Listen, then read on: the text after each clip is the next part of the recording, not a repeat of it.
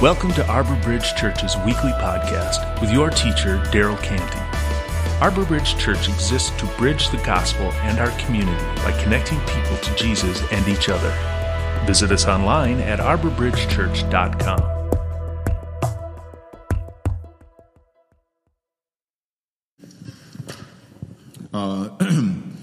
I want to take a few minutes just to, to pray before we go forward in our service. Um, and uh, a couple of just notes or things that I want to bring up to you to pray about. Um, my friends uh, Matt and Rachel had a new baby boy. Yes, exciting. Uh, um, so we'll pray for pray for them with their transition. Now they're outnumbered, um, and we'd love just to just to pray and thank the Lord for for uh, Rachel doing fine and the baby doing fine. I'm super grateful for that. And then I, I wanted to ask you guys to pray. Um, my wife, uh, my mother-in-law, my wife lost her grandmother. My, my uh, mother-in-law lost her mother last week. And so I'd love for you to just pray. We pray together about that. Um, let's pray and uh, we'll continue in our service. Um, dear Father, uh, I just want to start by praying for uh, my family, my extended family, uh, the, for the peace that passes understanding um, in this situation. It's bittersweet. Um, we know that you are gracious and with all of us who follow you, and, and certainly um, Montine's grandmother, Candy's mother, was a person who followed you, who believed in you, and uh, I, I, just I thank you for I thank you for that, and I thank you that she's with you now. Um, and I pray that we would be able to find peace in that. Um, and I just pray for our church family to be able to be comfort for uh, for those uh, those of us who are, are hurting most because of that. And then I just want to celebrate and thank you for the health of Matt and Rachel's new son. Um, thank you that they are part of this church family. I pray for all of us um, to to just celebrate with them now and take the responsibility um, that uh, comes along with a new a new life being brought into this family of what's what's our role in helping helping that uh, that little baby know Jesus. Uh, we love you in Jesus' name, Amen. Um, so at this time, we're gonna we're gonna take communion or the Lord's Supper. Um, this is a part of our service where we pause and we remember uh, the life and the death and the resurrection of Jesus. And so um, there are communion elements out in the lobby if you haven't got those yet. If you'd like to, uh, if you're a Jesus follower and you'd like to participate. And then uh, those of you guys who are watching online, I'd love for you to participate also. Uh, this is kind of a way to make us one or bond us to bring us together, even if we can't be in the same location. Christians and Jesus followers all over the world are doing this. So love for you to do that with us in just a few moments. So um, we, have talked in our church family a lot about how uh, American Christianity is very individualistic. Um, we, we, follow Jesus in an individualistic way often. Um, it's super easy for us to forget uh, or not pay that much attention to the fact that we, uh, we are all members of the same body. Um, so when the early church uh, practiced the Lord's Supper, um, many of you guys know that it was a meal or it, it was, um, it was uh, a, por- a, part of a meal was dedicated. They would they'd eat together, and then one part of the meal they would dedicate specifically towards taking the Lord's Supper together, communion together. Um, they have like this pause, and they'd eat the bread that represents the body of Christ, and they they drink the wine that represented um, His blood. So they participated in this meal often. Certainly, they did it more than once a week. Uh, the, the, Bible talks about at one point they were doing it like every time they got together. Uh, so, you know, it seems that they were doing it probably several times a week. Um, in the early church, a problem arose where uh, some of the, the people who are more wealthy, uh, when they, they arrived at church for this meal, they would go first. And then they would they would eat everything. Um, and so the, the, the, people who are less wealthy, um, the people who are probably in their normal lives servants, uh, they didn't get to eat. They would come hungry and they'd leave hungry. Um, and again, that's probably it's hard for me to when I read it. I'm saying, how could that happen? But just imagine the fact that these two people, these two groups of people, would often never be together. There would be no social context where they would be able to be equals. And the church was this new thing that made them, there was a context where they were equals and they were supposed to be willing and able to share with one another in a way that they had never done before. And so when the rich people showed up, they did what they normally did. They, they, they took and they ate and they, and they didn't pay attention to anyone else. So an early church leader, an apostle named Paul, he writes this letter to these guys to correct this problem. And he says, Hey, you guys, the Lord's Supper is for the entire church body. Um, when you participate in this way, the, the, kind of way that you're doing it, you're sinning against the body in the blood of Christ. Uh, I, I, when I read that, you know, I'm like, oh, that's not a big deal. But if someone told you, or was, you know, someone with, with authority was telling you, hey, what you're doing is sinning against the body and the blood of Christ, that feels very, you're like, wow, I guess I better not do that anymore. He, he, he's, he's speaking very uh, strongly to them. He follows up by saying, he follows up, he follows up that correction by saying this. He's saying, you guys, you're all a part of the same body. Um, you, you, you're different and Christ has created you individually with unique talents and special gifts and important perspectives and things that, that we would be at a loss for if you didn't come and you weren't a part of this. So you've got, you've got all these different things that you're, you're bringing to the table. Um, and to that group of people, Paul might have said, there's some of you who are rich or who are good at making money. And so, yeah, that's, that's really wonderful. That's really great. That I'm, I'm grateful for that talent, or that skill set that you have. Paul goes on and he says, even though you each have those, those talents or those gifts or those good things, those things are meant for the body, for the body of Christ. This is the message version. He says this in 1 Corinthians. Um, it's just a letter that Paul wrote. He says this The way God designed our bodies is a model for understanding our lives together as a church. Every part dependent on every other part. The parts we mention and the parts we don't the parts we see and the parts we don't. If one part hurts, every other part is involved in that hurt and in the healing. If one part flourishes, every other part enters into the exuberance. He's saying, uh, if you're participating in the Lord's Supper together, there's absolute, if, if you fully embody what I'm talking about here, there's absolutely no way that someone in the body can leave that setting hungry and you leave that setting full. Because if they walk away hungry and hurting, and uh, that, that is painful to you. And, and clearly, this doesn't just apply to food. Uh, it, it, applies when, when people are lonely or people are in trouble or people are, you know, have in a financial bind or people are caught up in an addiction. All, you know, it, it, it's for everything. So Paul, he finishes talking about this and then he adds to the conversation by saying the greatest strength or the greatest thing that all of us bring to the table and the thing that wraps it all up uh, is love. And this is, this is, you know, many of you have heard Paul's love chapter where he describes what love is like. He's saying love is patient, love is kind, it does not envy, it does not boast, it's not self seeking. Communion, the Lord's Supper, is a call back, um, back, back from our tendency to be individualistic. Um, it's a call back from our tendency to be self seeking. Um, it's a reminder that we're all a part of the body, the body of Christ, because of the blood of Christ. Um, it is it is an invitation back to that as, as a reminder, and I, we all we all need this. like, oh yeah, I got to slow down. I got to remember this is this is this is bigger than me. The time that we spend taking communion together today, uh,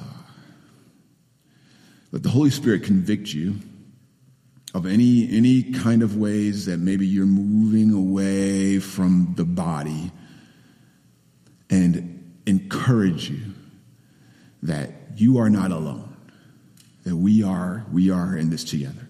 Let's pray together. Dear Father, the blood of Christ makes us one.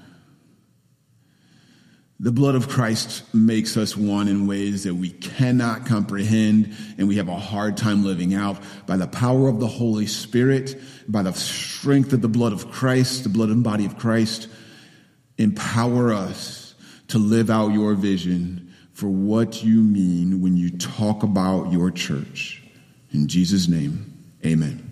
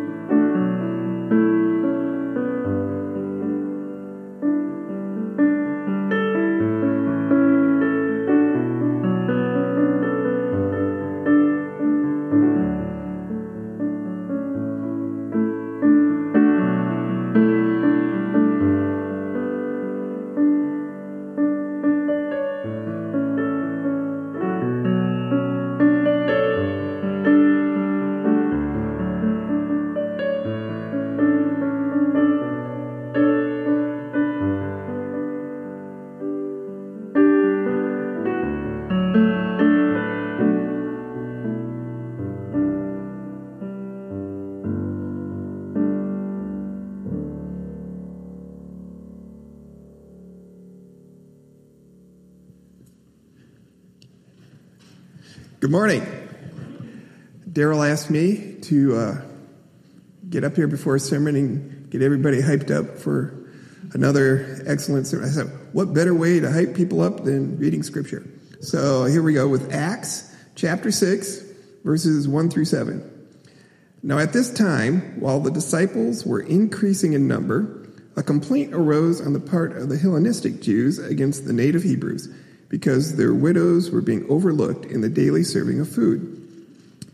So the twelve summoned the congregation of the disciples and said, It is not desirable for us to neglect the word of God in order to serve tables. Therefore, brethren, select from among you seven men of good reputation, full of the Spirit and of wisdom, whom we may put in charge of this task. But we will devote ourselves to prayer and to the ministry of the word. The statement found approval with the whole congregation, and they chose Stephen, a man full of faith and of the Holy Spirit, and Philip, Prochorus, Nicanor, Timon, Parmenas, and Nicholas, a proselyte from Antioch. And these they brought before the apostles, and after praying, they laid their hands on them. The word of God kept on spreading, and the number of the disciples continued to increase greatly in Jerusalem and a great many of the priests were becoming obedient to the faith. There you go.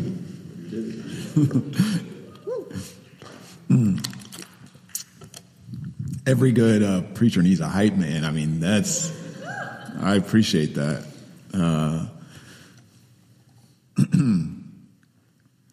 I, uh, i have shared with uh, many of you before that uh, my eighth grade year was the second worst year of my life.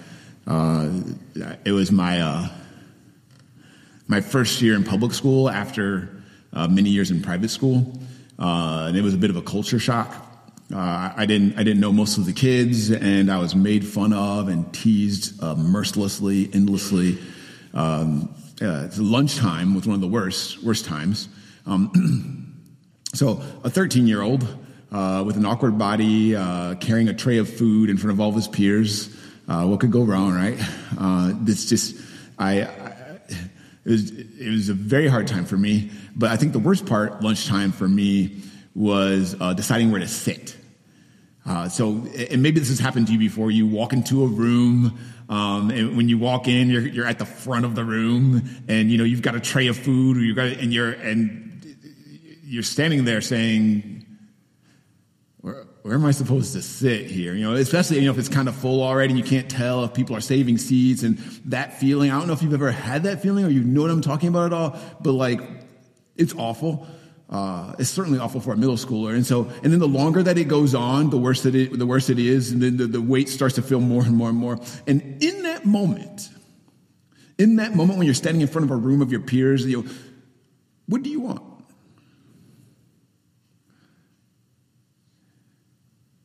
You want somebody to call your name and say, Come sit with me.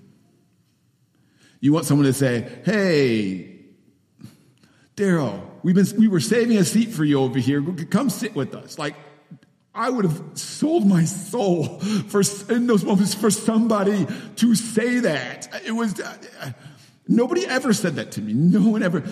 In those moments, you were waiting. So in the midst of that time frame, I had a friend named Chad um, who invited me to his church. I, I never became a member there. Um, I would just come regularly as a guest, and whenever I would go there, they would act like I was a celebrity.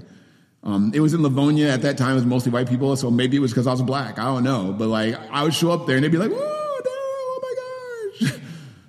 it was uh, unreal. You can imagine for a middle school student who just feels lost as all get out at school, having a group of people who are ecstatic to see you. They saved my life. They saved my life. I, I, I don't, and that, that statement sounds strong, but they saved my life. The church.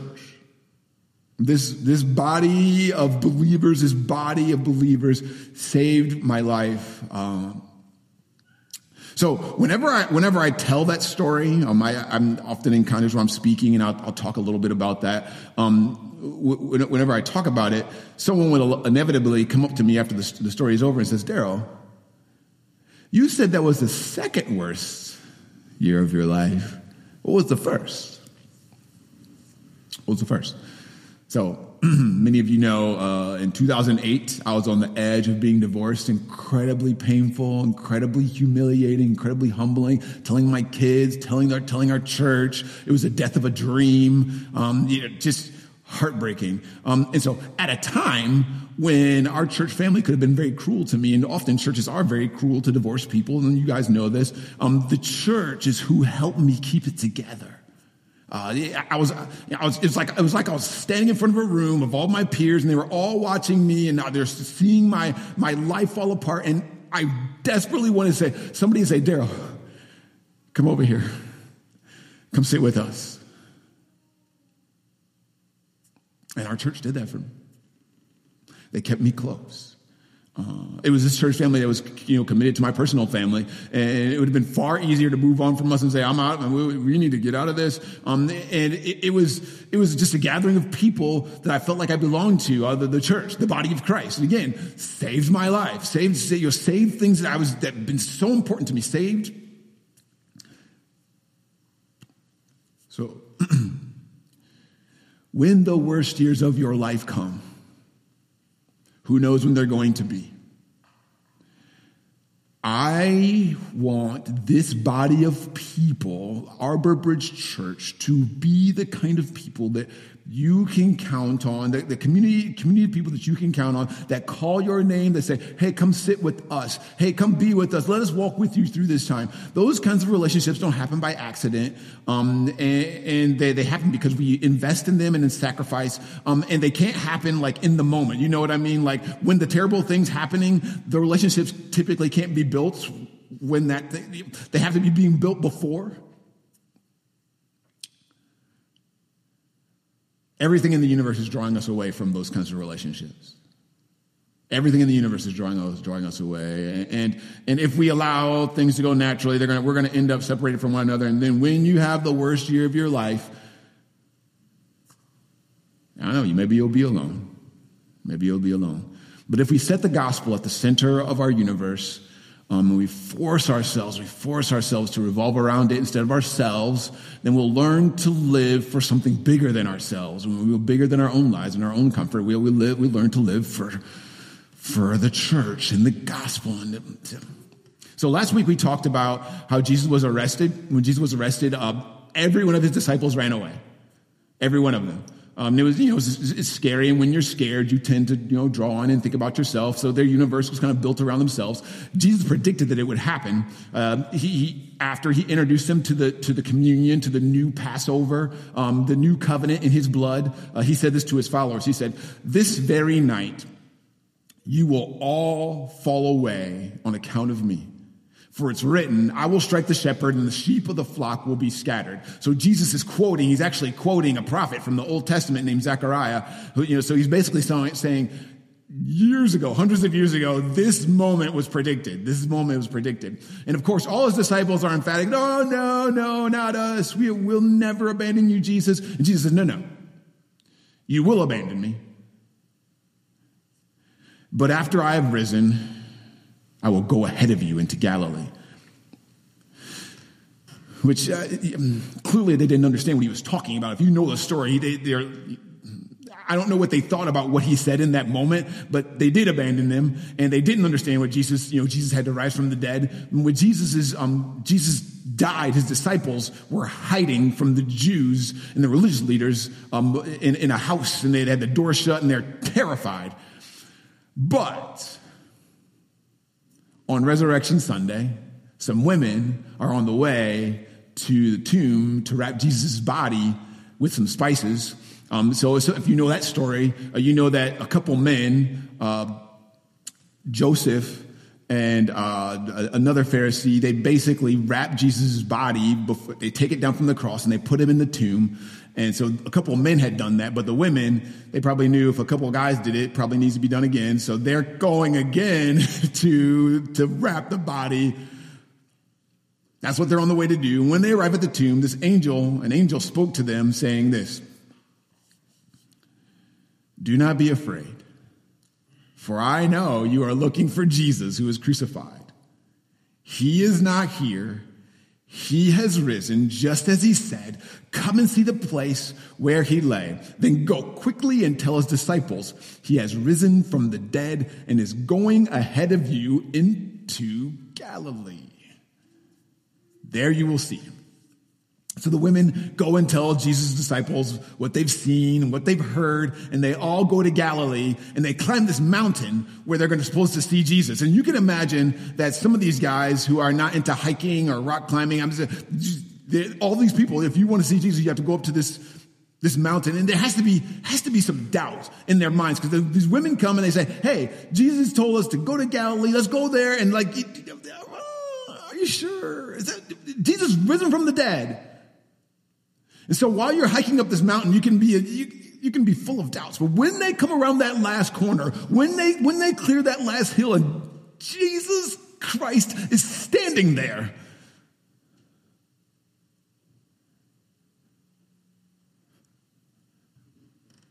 That's a good moment. One of the authors of one of the Gospels, Matthew, tells us that even though, even though Jesus was standing right there, some of them still doubted. I think that's really interesting. What is there to doubt?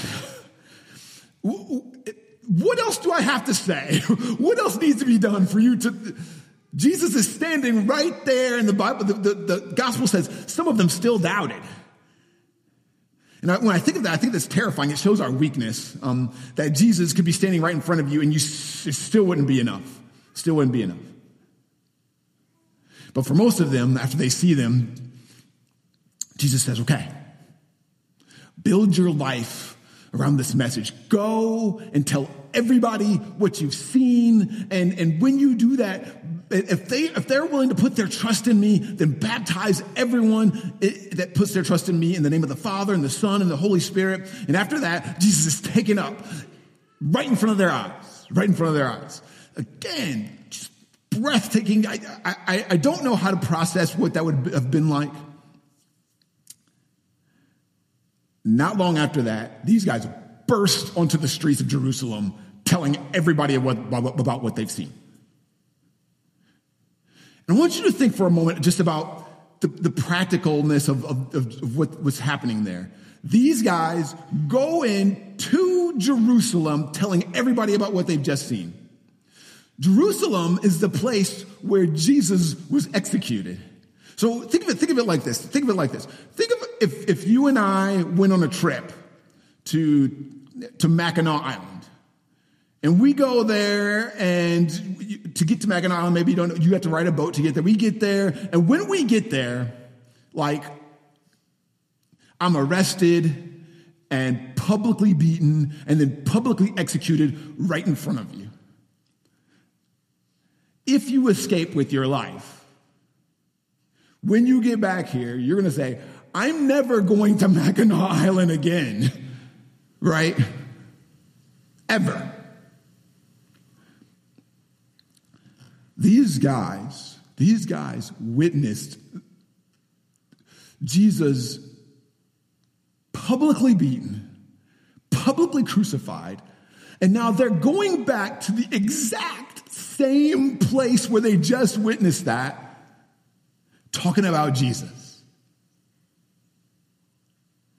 They burst on the streets of Jerusalem with the same message Jesus Christ is the Son of God, the same message that gets Jesus Christ killed. Jesus is the Son of God, Jesus is the resurrection and the life, and all of a sudden, all their cowardice, all their running away has turned into courage.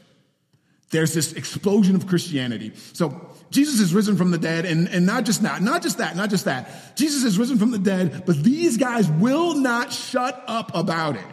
They won't shut up about it. The disciples' courage was like a witness to everyone, everyone they met. So let me have you. Um, let me ask you um, this: Have you ever heard of a guy named Theudas? If you're like me, um, you have not. Around the first century, Theudas uh, showed up in Jerusalem claiming to be somebody, claiming to be a Messiah. He gathered people to him, you know, hundreds of people. And then he died. They, get, they killed him. And then after he died, do you know what happened to his followers? They dispersed. Theudas shows up saying, I'm, a, I'm the Messiah. And people are like, yeah, he's probably the Messiah. So they gather to him He's killed, and when he's killed, his followers disperse. It's over. It's over. The religious leaders and the high priest thought if we get rid of this guy, Jesus, then his followers will disperse. Because that is what happened when people showed up saying, I'm the Messiah, we kill him. Then when we do that, the followers disperse. They expected that to happen with Jesus. With Jesus. Of course, not this time. Not this time. So one day, Peter uh, heals the guy who can't walk. And after that, Peter and John are in Jerusalem publicly talking about Jesus risen from the dead. And the priests and the temple guards, they, they hear them saying this and they are disturbed by what they're saying. And they have them, they have them arrested. They have the two of them arrested. Um, and, and, you know, when, when that happens, you, you, again, make this real, make this real in your mind. Peter and John are in, the, in Jerusalem talking about Jesus risen from the dead, and they get surrounded by these guys, these, these religious leaders and these these temple priests, and these temple guards, they have to be some of the same people who were there arresting Jesus in the Garden of Gethsemane. And when, when they're standing there, you know, you know Peter and John are like, hey, what's up? We were there. We were there last time when this go. And in your mind, you know, when you're getting arrested, if you're Peter and John, you have to be like, you know, hey, Tell my wife goodbye. Tell my kids I love them. Because this is it. This is it. This is it. I, I, think that is, is not that is not that over the top to think that that's what they're thinking. So Peter and John are kept in jail overnight. Um, and the next morning, they're standing in front of the high priests and the elders and the rulers. Um, and again, some of the same people that Jesus was brought in front of. And this is it's an intimidation move. They're trying to intimidate them into um, into being quiet into be, you know, it's what, what they expect to happen is for them for them to beg for their lives and to be like, "Hey, I'm super sorry. Please don't don't crucify us." Something like that. So the religious leaders are basically saying, "Peter and John, you to show tough now? Look at who we got here. We're the same people who killed Jesus. What you going to do about it? What you going to say now?" This is what Peter says. It's the best. Rulers and elders of the people. If we are call, being called uh, to account today for an act of kindness shown to a man who was lame and are being asked how he was healed, then know this. You and all the people of Israel, it is by the name of Jesus Christ of Nazareth, whom you crucified. Do you really got to add that in? whom you crucified, but whom God raised from the dead, that this man stands before you healed. And the religious leaders, they're astonished by Peter and John's bravery. Like, aren't these the guys who just ran away? When, we went to arrest Jesus, aren't these the same guys that just ran away? And, and, and they warned them. They warned them. They said, listen, you guys, you guys need to shut up about Jesus, talking about Jesus. But Peter replied, Peter and John replied, he says, which is right in God's eyes, to listen to you or to him? You be the judges. As for us, we cannot help speaking about what we have seen and what we've heard. I, I, hate, I hate that I can't appreciate how bold that is, how just this so bold, so courageous. If you were there, you would be like, these guys are crazy. They're about to be killed. You would assume that they've, they've, they've just signed their death warrant. They just, this is it. You guys are going to die. If you were watching, you would say, miraculously, the religious leaders say, stop doing that. Don't do it again. And then they let them go. And I'm not sure why they did that. I'm not sure why they did that. So you and I would think if that happened, if that happened to us, if, if we were arrested and we were brought in front of all the people who killed Jesus, you and I would say, okay, Let's go somewhere else and talk about Jesus. right? I mean, you're not disobeying Jesus if you go somewhere else and you continue spreading the message. Like, let's, let's go somewhere else. Peter and John, and then the disciples, they get the rest of the disciples, and they go right back to the very same place, Jerusalem, doing the very same thing. And the religious leaders are filled with anger and jealousy because people are, people are coming to know Jesus. And so they have Jesus' closest followers rearrested, um, the 12, minus Judas, plus a guy named, named Matthias that they add in Judas's place. And they're put in jail. But this is their second offense. And if you, I mean, you guys, you know anything about the legal system, you know, you did this once and we let you go. But if you do it again, you can expect the consequences to be harsher. So they, they, they may be thinking that they're going to die. During the night, an angel comes and opens the door to the jail and releases them. Now, again, this is a moment where you're like, okay, you guys, let's get out of here. We got to go. Let's, let's, let's go somewhere else to, to spread the message of Jesus. But the angel says this the angel says, here's what I want you to do. I want you to go to the temple courts and tell people about this new life. And I want you to put in perspective the danger of this request.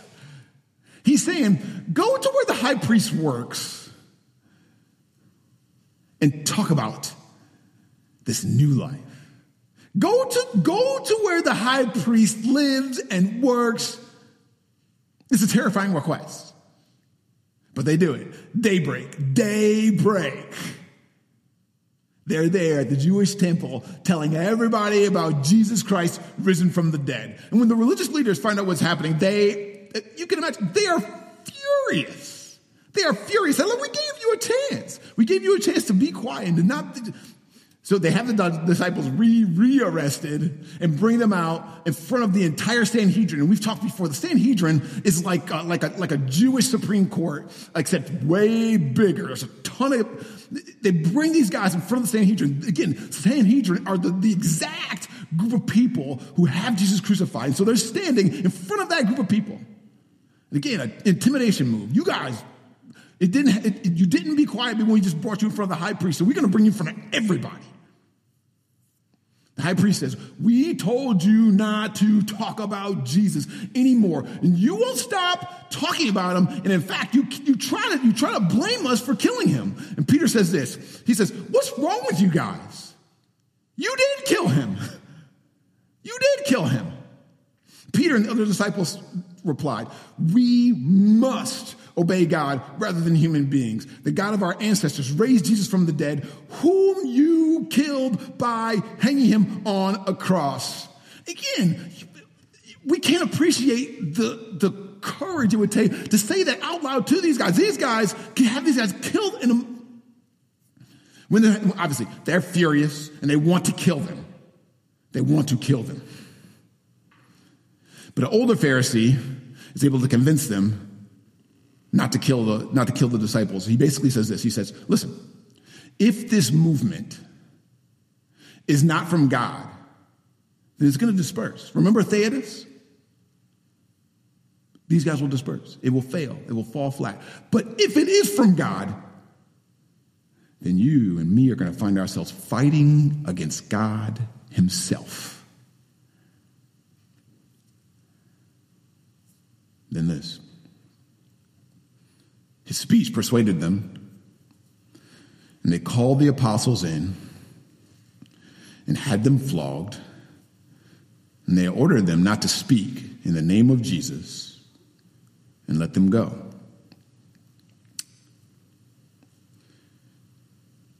And we talked a little bit about this before, but um, we shouldn't let this verse pass lightly.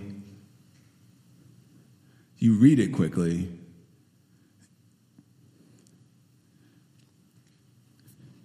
what would happen often is there'd be some kind of stoop and they would they would make they put their arms down like this so that their back was open and two dudes would take turns whipping their whipping their open back the back of their back of their leg back of their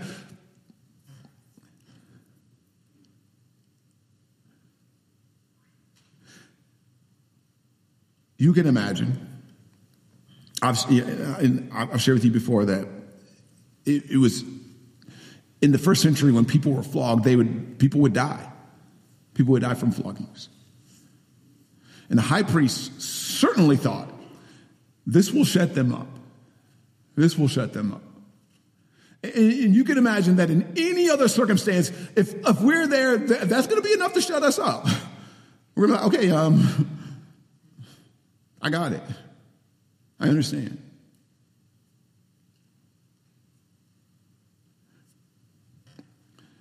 The apostles left the Sanhedrin rejoicing because they have been counted worthy of suffering disgrace for the name.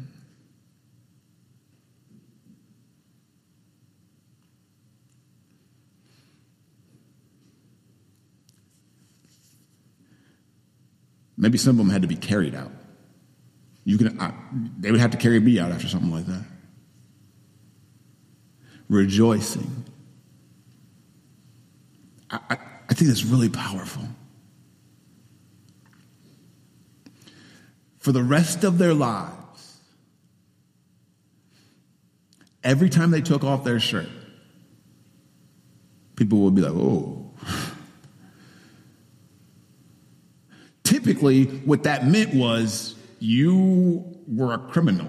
You've done something terrible and you were punished for it. And for the rest of your life, you, you bear, you had to bear the disgrace of, oh. But in their circles, again, you know, if, if this was me, I'd be like, yeah, check it out. You let me take off my shirt. Like, Jesus, that's why. I would take my shirt off for no reason all the time. I got beaten for eh, I, that first time I ran away, but that second time I was bold and courageous and I let them whip me for the name of Jesus. I'd be, they walk away from there rejoicing, proud, glad that the, the rest of their lives are going to bear this. Most of us say, okay, well, I give in. I'll shut up. That's enough. I'll do what you say. But listen to this. After that, it's very, very next verse. Day after day in the temple courts from house to house, they never stopped teaching and proclaiming the good news that Jesus is the Messiah. And that, that is unreal. That is unreal. Many of you guys know in slave times when slaves would escape or slaves would do something that, that, they, that their masters didn't want them to do, they would beat them in front of the other slaves so that it was a message to everyone this is what's going to happen. This is what they're trying to do. And it does not work. It does not work. Considering Jesus' command and everything that the, the followers of Jesus went through, um, let, me, let, me, let me have you think about this. Let me ask you this. And again, this is to me too. Why are we so unwilling to talk with people about Jesus? You know, we almost, we've almost begun wanting to keep it on the down low keep it quiet, that we, that we know him. Why? So, some of you guys know that I went to Dominican Republic with my son. We did went a medical missions trip. One of the things they want us to do is to pray with everybody, to pray with every person who came, and to ask them if they knew Jesus. So, first, the language barrier makes that a little awkward, but we have interpreters with us, so they want us to do that. And when we, all of us, all of us in our group, we first got there, we felt uncomfortable doing it. I felt like, oh, I mean, I don't know. Should we? Um, this feels awkward. I mean, that feels that feels weird. That feels like we're we're kind of pushing Jesus on them. And I'm telling you, I'm telling you, as the week went along, the Lord just convicted all of us. We need to to boldly, but not not obnoxiously, but to boldly say, Jesus Christ, risen from the dead. We got to pray for opportunities to share Christ. And, and, and then, you know, without being obnoxious, of course, be willing to share about this new life. Uh, it, it, we must be willing, we got to do it together. Um, certainly, any, any, one of the things that helped us when we were in Dominican Republic is because we were all, we were together doing this thing that made us uncomfortable, pushed us. And everybody has a role. Everyone had a role. It was, it, it was valuable and it was important. Um, if we're willing to boldly pray and share our faith, and we are, we are willing to work together, there's no problem the Holy Spirit will not conquer through us. Through us. Let me read this to you. In those days, when the number of disciples was increasing, the Hellenistic Jews among them complained against the Hebraic Jews because their widows were being overlooked in the daily distribution of food. So let me just pause super quick and just say this. So what was happening was all these people were coming to follow Jesus and Jewish people who were like Greek Jewish people who, weren't, who weren't, didn't really practice the Jewish religion. Those people were coming to Jesus and then people who were Jewish, who practiced the Jewish religion, they were coming to Jesus. And in this situation, what was happening was when the widows of those different groups of people were being brought food, some of them were being overlooked. The Greek Jews were being overlooked.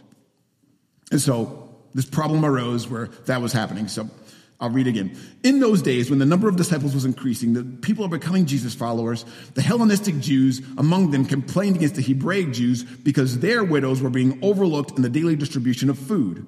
And again, I, I think that this wasn't racial, it was just the growth was so big and the system wasn't working yet. I mean, they were just trying to figure it out. So the 12 gathered the disciples, 12 apostles gathered the disciples together and said, it would not be right for us to neglect the ministry of the word of God in order to wait on tables. So let's just pause right here. When I read this, it feels a little snobby or gross. Uh, it, feels, I don't think it's intended that way at all. We talked last week about Jesus telling the disciples, washing feet is your job. Serving people is your job. But clearly, the, the 12 disciples are uniquely given skills to, to, to share the gospel. But they've been with Jesus. And so they're saying, we can't do it all. We need to split up this work. Brothers and sisters, choose seven men among you who are known to be full of the Spirit and wisdom, and we will turn this responsibility over to them. And we'll give our attention to prayer and the ministry of the word. Which is, this is a great verse because the apostles do what I often cannot or will not do. Um, they're bold with the message of Jesus. I often cannot or will not do that. And then they ask for help. caring for the needs of the church. I often cannot or will not do that. I want to do those things. I want to do those things. And then I want you to hear this. I want you to hear, I want you to hear what happened when they were when they were willing to be bold and they were willing to ask for help. Here's what happened. Verse 7 says this. So the word of God spread. The number of disciples in Jerusalem increased rapidly, and a large number of priests became obedient to the faith, which again, that's, don't miss that. The priests are the people who are, the, who are in charge of killing Jesus. And now they're saying, okay, maybe he is the Messiah. That is gigantic. That happened because of boldness and delegation.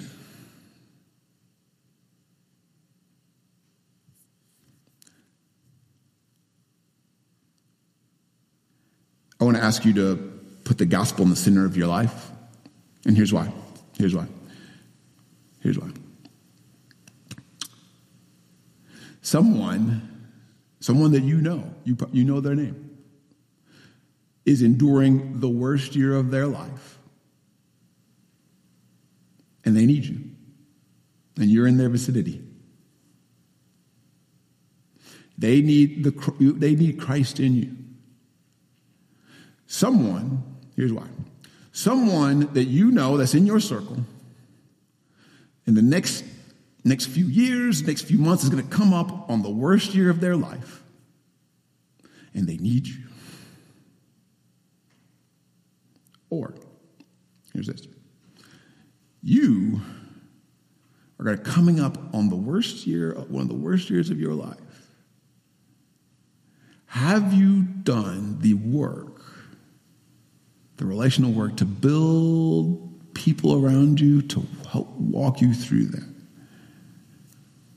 So let me ask you to do this. I'm asking you to do a few things so that we can make this place be the kind of place where we do this together.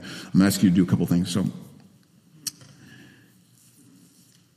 pray for opportunities to boldly, not obnoxiously, boldly share the good news we offer in Christ.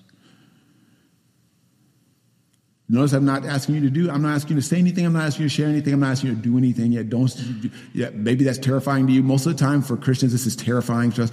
I don't, don't. Just, I'll just ask you to do this. Pray for opportunities to boldly share the good news we can offer in Christ. A scary prayer. Pray for that pray for, pray for him to make us bolder because it is, it is true. And again, I, am speaking for me, but I, I, I think that you're similar. I will allow culture to make me be quiet about Jesus, and that is gross. That's gross. So there's that. Number two, as a church, we need your help. Um, Bree, our, our Bridge Kids director, has been asking for this help for a while. So we need eight people. Um, I think she has about four already to volunteer to be on a rotation for serving in the nursery. Would you help with that? Would you help with that? Clearly, um, that's for some of you, but not all of you. Would you help with that? Would you help us? When you do that, what you're doing is you're saying, I want to play a role in making this church body be the kind of place so that when somebody comes in on their last leg and the worst year of their life, they can drop off their kid they can come in here and they can build a relationship. Would you, would you do that? Would you do that? Number three, I have to adjust number three a little bit. So, uh, the, for the first time, uh, and this is a strange thing or a weird thing. So, um, many of you guys know next Saturday we were planning on doing uh, what we call our home project. Um, it was basically when we come alongside of a person who uh, who needs help caring for their home, um, and we we show up from like nine to three, and we help them do that. So the the person uh, the person whose home we were going to help with passed away this week. Uh, yes, So that is sad. Um, but um, right now, uh, Michael and Carrie are looking for a new house. So uh, if you're not on our email list, please get on it. You can do that by going to the bottom of any page of our website and saying, "Hey, um, I'd like to be part of the email list." Um, so we're, we're, we're, we're, trying to find a new house by, so that we can still do it on Saturday. That we'll, we'll put out the address in the email. That's where you'll, you'll find out uh, how to do that. Um, if we end up doing it Saturday, um, there'll still be a kids project from 10 to 12. Again, it's, it's, if you've got kids, it's a great way to say, this is what we're about. This is what we're, this is what, this is what our family does. If you build a family identity, we're about serving in the name of Jesus Christ.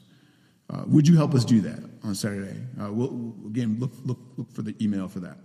then, four, in May, um, we're going to do a small group on Sundays after the worship service at my friend's house, uh, Rex and Penny Sanders. Um, in that group, we're going to be practicing praying together. Uh, I underestimate the power of prayer all the time. I'd love for you to be there for that.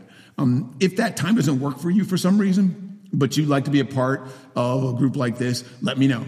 Again, go to the bottom of any page of our website, send a message to me, say, hey, Daryl, I'd like to do one of those prayer groups. That time doesn't work for me, though I can't do it. We may run another group on the same material after the May group is over. Next. Be here. Be here. Some of you know that I've been experimenting with how to make our worship, worship space uh, feel more cozy, more smaller, since, you know, to, to fit the group of people that we have here. So thanks for being patient with those experiments. We're going to be experimenting a little more next week. So experts who measure church growth, they say that if you have a room that's, you know, too large for your group of people, it can hinder growth. So we want to pay attention to that and, you know, we'll do a little bit of that. So next week, what I'd like for us to experiment with, I'd like for you to try with me is just all of us sit in the middle sections um, next week uh, not the sides. And then if, if you would uh, do this for me, please save the back couple rows for people who have kids so that, uh, you know, they, they can, uh, can be able to use those rows. Um, again, nobody likes change, nobody likes doing things differently, but I appreciate you, you being willing to do that. Um, everybody else who doesn't have kids, you, you sit, you sit closer, closer to the front. Thanks for being willing to try. I appreciate that. But here's, the bigger point of that be here. Be here. Uh, those two worst years of my life, uh, the church was able to help me through that because people were available. Um, their lives were available to me. Um, so let me ask you this, and again, for you to think about is your life available to anyone? Is your life available to, to this church family? And again, one of the reasons why we, we, we did Sabbath, we practiced Sabbath earlier this year is because we are all so, so, so busy. Um, is there something in your life that you need to say, I can't do that anymore because I need to do life slower so I can be available relationally to people who are important to me? Um, at the end of our lives, we are going to be so grateful for those kinds of decisions. Um, this is far less convenient.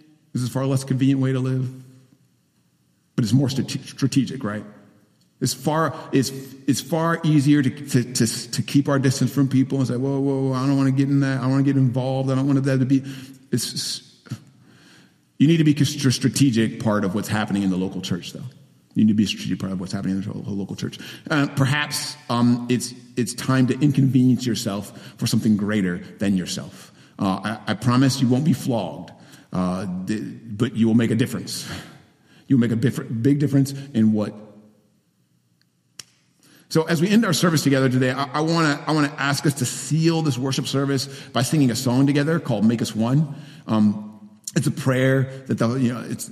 I'd love for you to sing it as a prayer. Um, it's just that the Father would make us one, that He would He would do in us what uh, what we can't do on our own, that He would make us one. It's a it's a dangerous prayer. It's a dangerous prayer. Because in order for it to happen, we will, you will lose something. You'll lose something.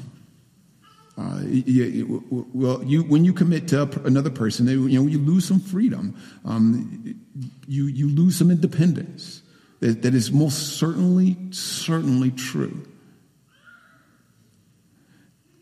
My, my prayer is that you will see that when you do that, though, you'll, be, you'll, just, you'll gain so much more. You'll gain so much more than what you give up. So would you pray this song with us as they, you, know, you guys they lead lead us in this song? Um, would you would you make it God's prayer to make this church body one? Thanks.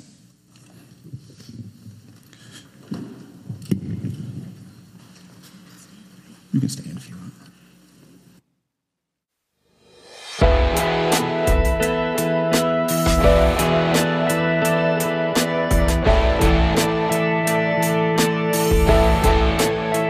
Thank you for listening. If you would like more information on our church, visit us online at arborbridgechurch.com.